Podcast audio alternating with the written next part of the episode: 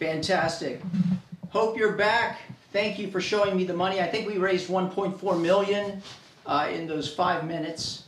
Uh, so let's make sure that we support CPC. Uh, we're going to move into our time of uh, the sermon.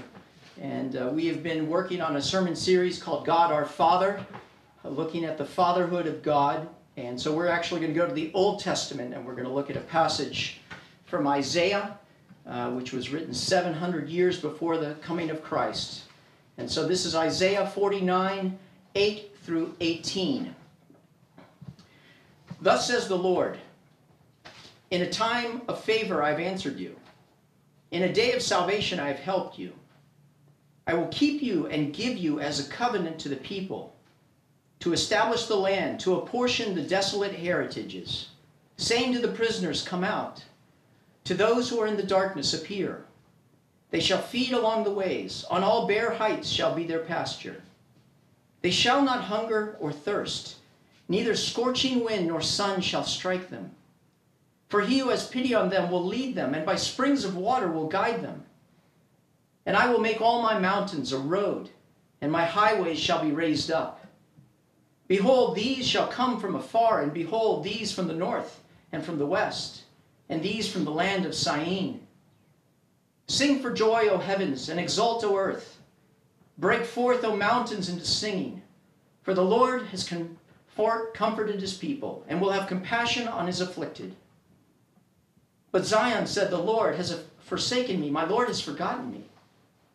Can a woman forget her nursing child that she should have no compassion on the son of her womb? Even these may forget, yet I will not forget you. Behold, I have engraved you on the palms of my hands. Your walls are continually before me. Your builders make haste. Your destroyers and those who laid you waste go out from you. Lift up your eyes around and see. They all gather, they come to you. As I live, declares the Lord, you shall put them on, all on, as an ornament.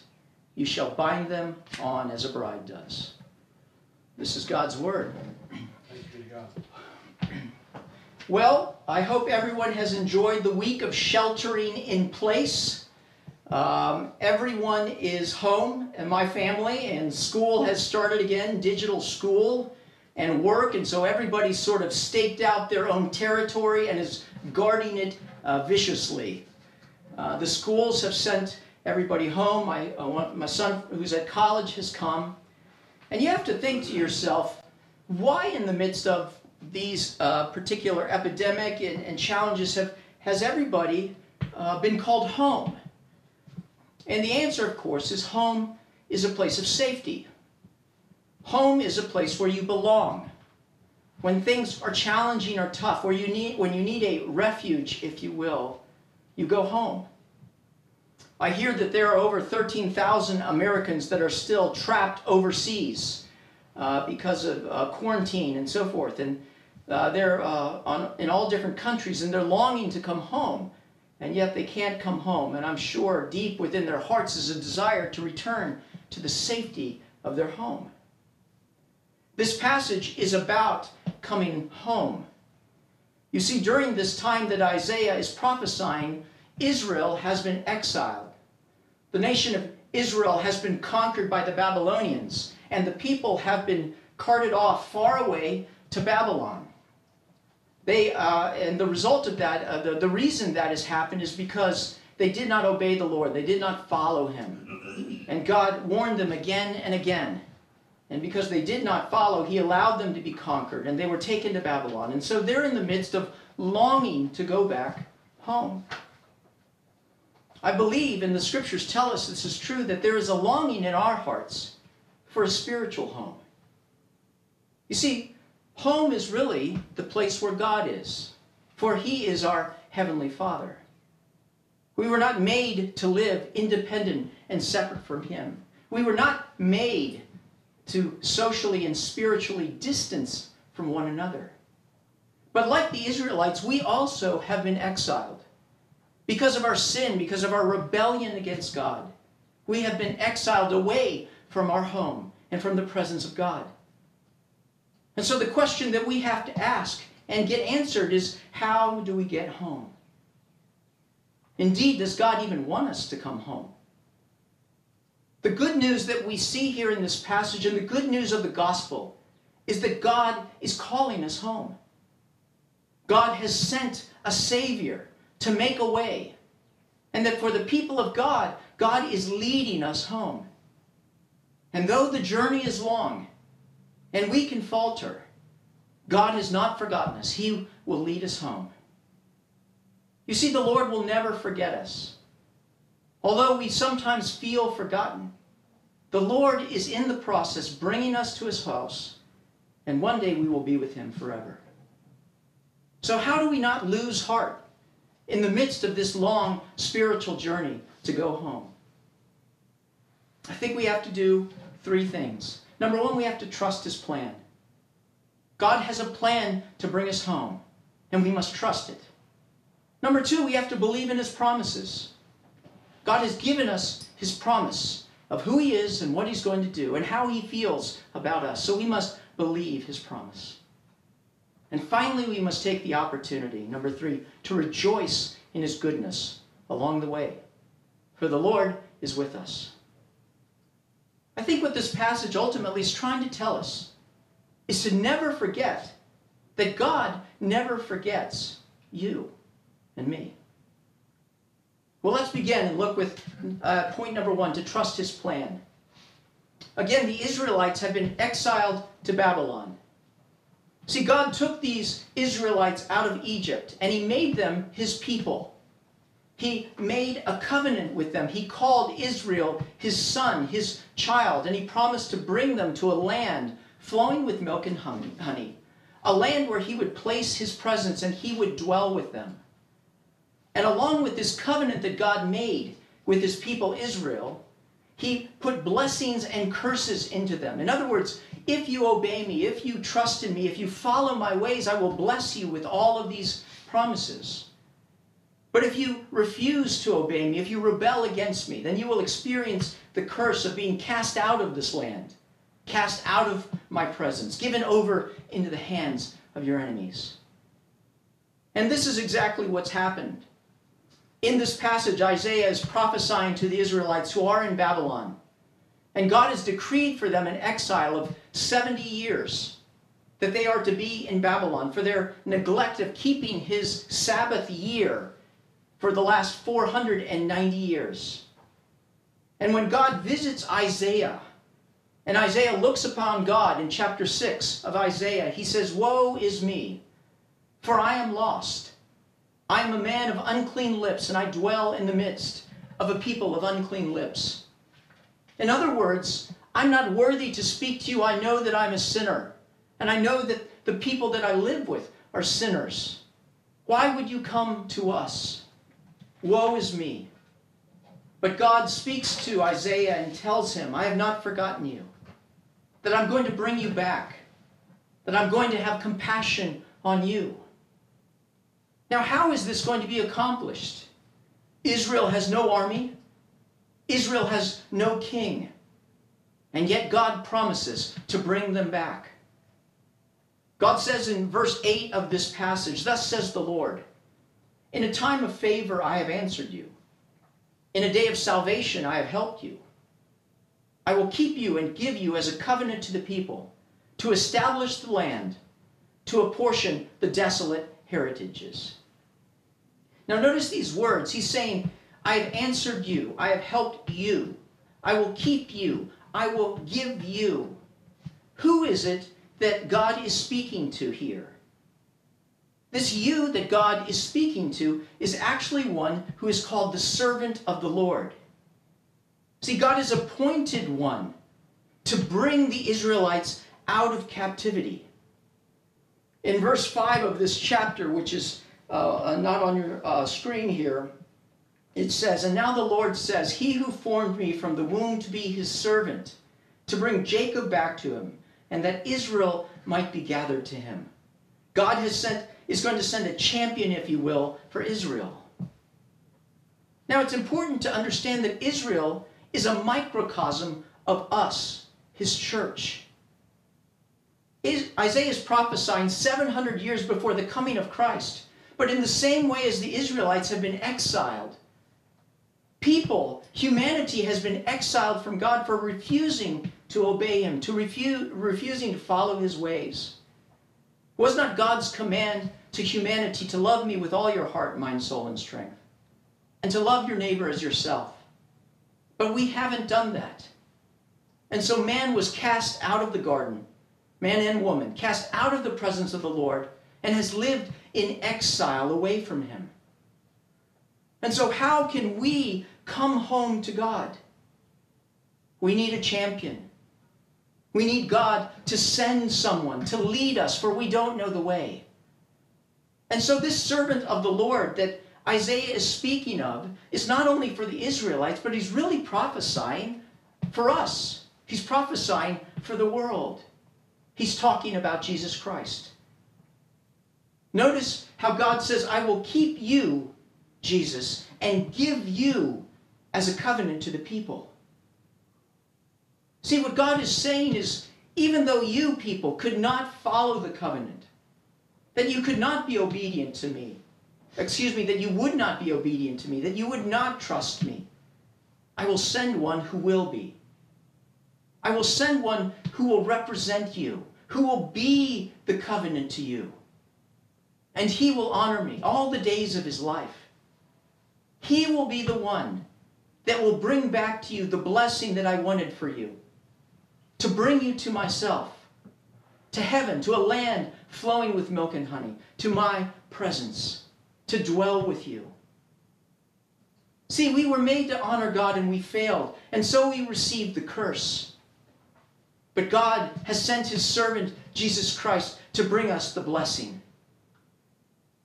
When Jesus Christ came, he spoke of his coming as the time of favor and the day of salvation. 2 Corinthians 6 2 says this, uh, actually mirroring and hearkening back to this passage. For he says, In a favorable time I listened to you, and a day of salvation I have helped you. Behold, now is the favorable time. Behold, now is the day of salvation. And so Jesus has come to rescue us from sin. But his ministry is not only to set us free from the bondage of sin, but to lead us all the way home into God's presence. And so notice in this passage what God says that Christ is going to do as he shepherds us to our home. In verse 8, he says that you will establish the land, that you will apportion the desolate heritages. He's speaking about when God gave the Israelites the land of Canaan, that it was called the promised land, and that he divided it up so that the tribes would have a place to live. In the same way, Jesus said to his disciples, and he says to us, In my Father's house are many mansions. Would I tell you if it were not so? And so I go and prepare a place for you, that you may be with me also. Jesus is preparing a home for us, an inheritance for each one of us. Verse 9, it says that he will say to the prisoners, Come out, to those who are in the darkness. No matter how deep the dungeon and the pit of sin that you're in, no matter how far away you are, God will come and find you through Jesus Christ. No matter how deep the darkness, God can bring you out into the light, and He will. Verse 10 They shall feed along the ways. On all the bare heights shall be their pasture. God promises us that there will be sustenance and provision for us on this journey of faith that we're living right now. He's speaking to those who follow Jesus Christ. And the beauty of the gospel is anyone can make him Lord and Savior. But he says, I will meet your needs. I will meet your needs for love, for unconditional acceptance, for care, for fellowship, for people. I'll also meet your physical needs of hunger and thirst. Notice verse 10 They shall not hunger or thirst, neither scorching wind nor sun shall strike them. For he who has pity on them will lead them. and by springs of water will guide them. Our Lord is not someone who is going to lead us into the desert and leave us there. Rather, although there is a scorching wind, and although there is a hot sun, that God will shelter us and protect us in Christ, for he has pity on us. He will lead us. See, Jesus is not one who leads from the back, but he's one who goes before through his Holy Spirit. Did he not live as a man before us, being tempted in every way, yet being without sin? And so the beauty of the Christian gospel is that Christ is alive, he is risen. If you go to all the tombs of the other major prophets, you'll find them there. But if you visit the tomb of Jesus Christ, it's empty because he is alive and he is leading you and me. And I will make all my mountains, verse 11, a road, and my highways shall be raised up. Jesus is saying that I will create a path to get you from the point that you're at in this life ultimately to my house. How can he do that? Well, the answer is because he made the mountains.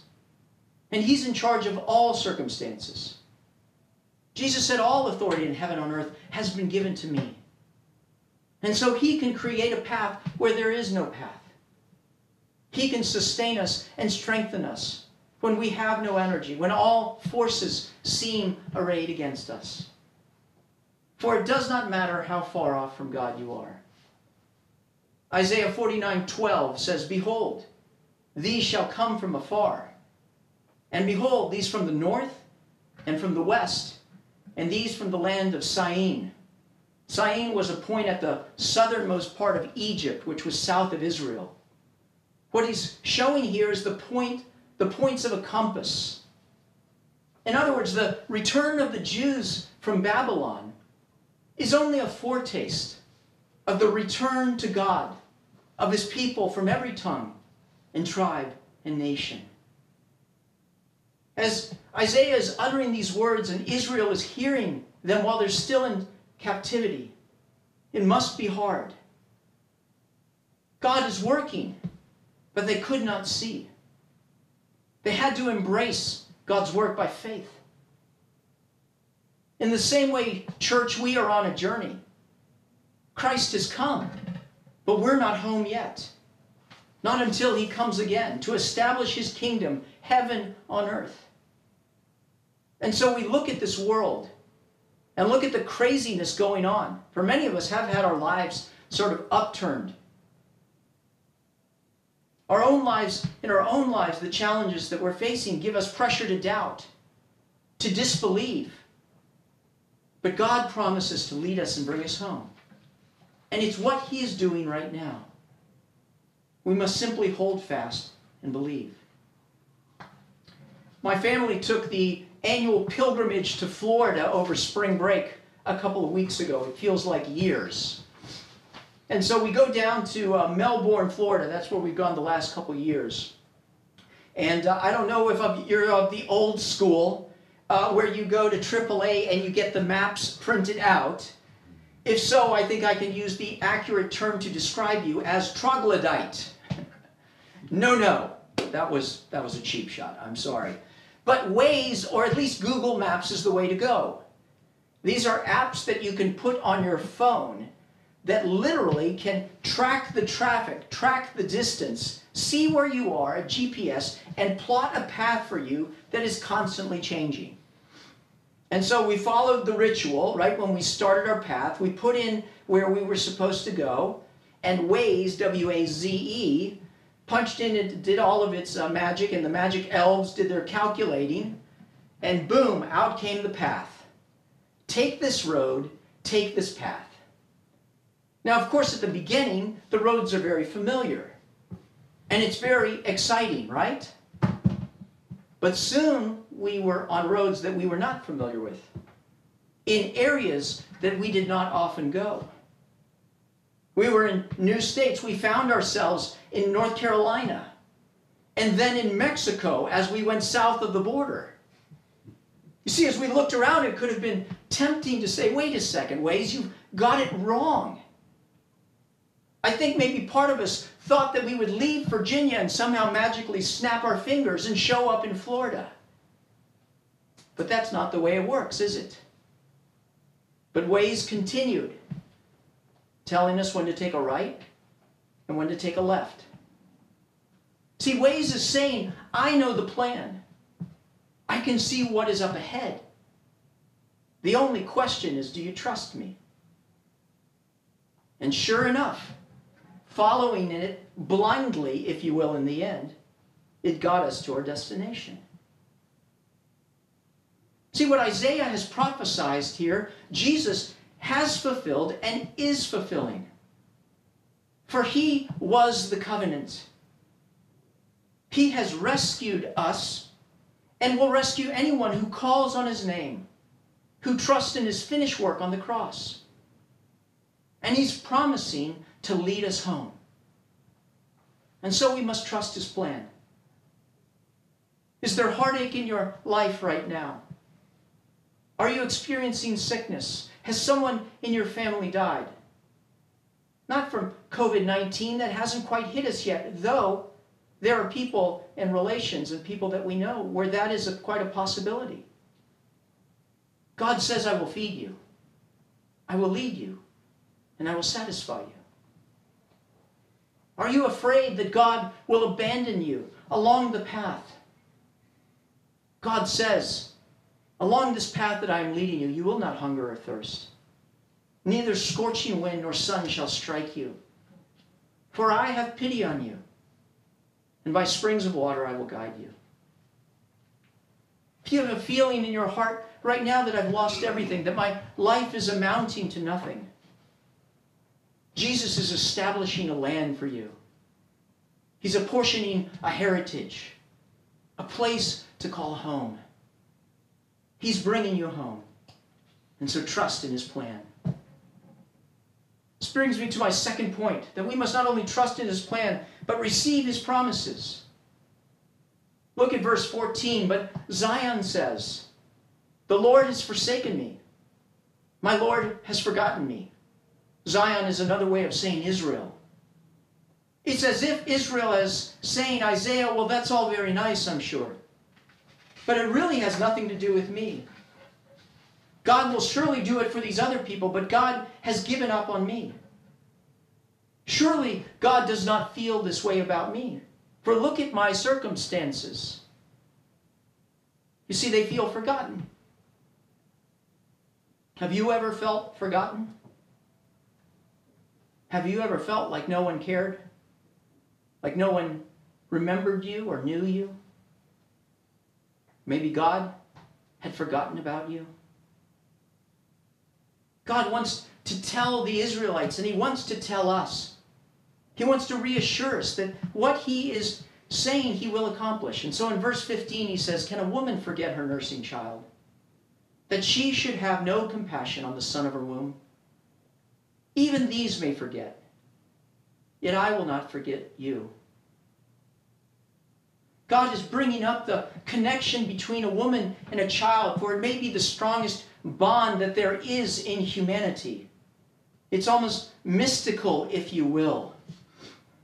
I have had opportunities to watch my wife uh, as uh, someone threaten their children, uh, whether it be reputation or whatever it is, not even necessarily physically.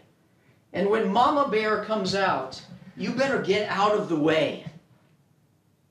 My wife is constantly worrying over our children. Constantly. Well, why is that?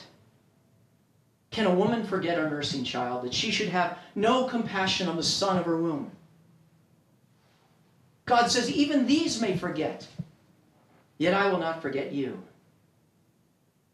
In other words, God is saying, My bond for you is even greater than one of a woman for her nursing child. It's an even greater intensity, a greater ferocity, a greater passion. Even though earthly love may cease, heavenly love is forever.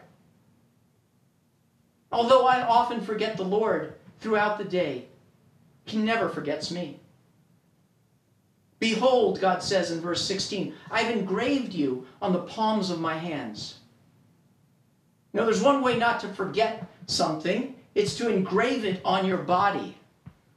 I remember uh, Lee Ellen telling me about a friend in high school who had a fanatical crush on a boy, and so she carved his name uh, with a knife on her arm or on her body somewhere. Well, lo and behold, it's still there.